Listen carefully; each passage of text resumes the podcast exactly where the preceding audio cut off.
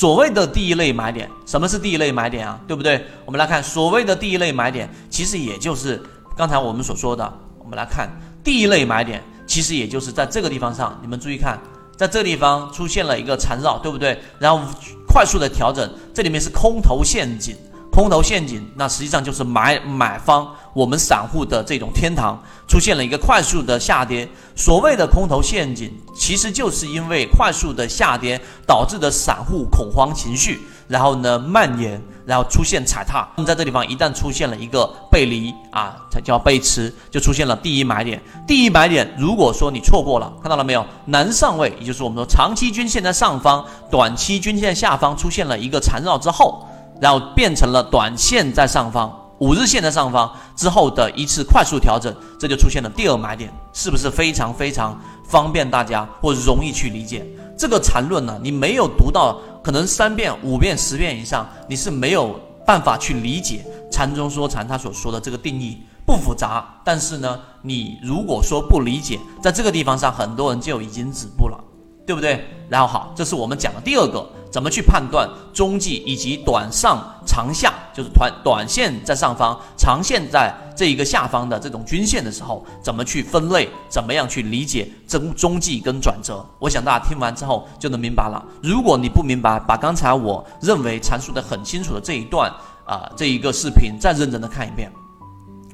大家最近也应该也发现了，对不对？发现什么呢？大家注意，顺便也给他插一个话题。随着我们一开始的第一节讲，哎，哲学内核你能懂；第二，均线动力学，哎，大概能懂，对吧？其实也不难懂。因为我认为至少百分之八九十人都能听得明白，这也是为什么有人来反馈告诉我说，一布老师，哎呀，我听完之后这一个收获很好，感觉很好。第三个，哎，你中继跟转折逐步逐步的开始有点难喽，对不对？但是也是属于能懂的，越往后越往后，这就是我为什么叫深入浅出。我首先用最简单的，大家能够直接实际运用，你感受到。如果你想知道这些内容，并且进一步去了解。由于平台原因，公众号的位置泽西船长可以互相转告一下就可以了。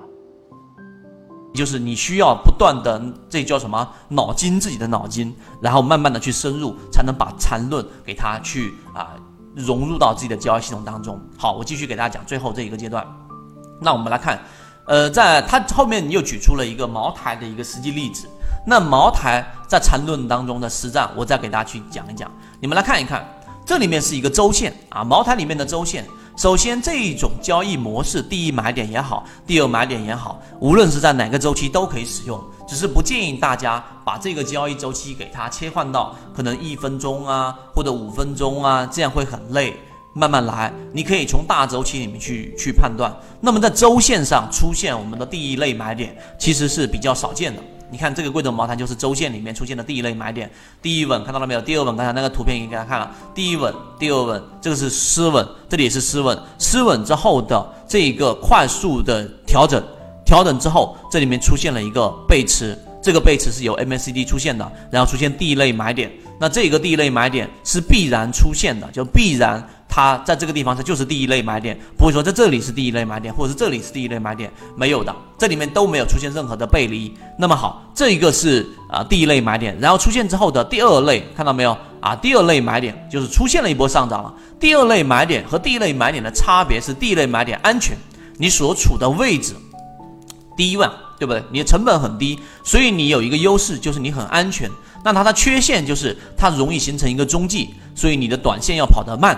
第二个，那第二类买点的这个这个缺陷，就它的成本价相对已经比较高了，但它的优势是一个趋势已经形成了，那么第二类买点的整个资金利用率效率就会高，这一点大家去理解。所以这个是周线，那周线上它这里面存在一个问题，就是第二类买点，在这个地方它并没有出现我们所说的背离，这个时候就要从小级别去去做一个买入了。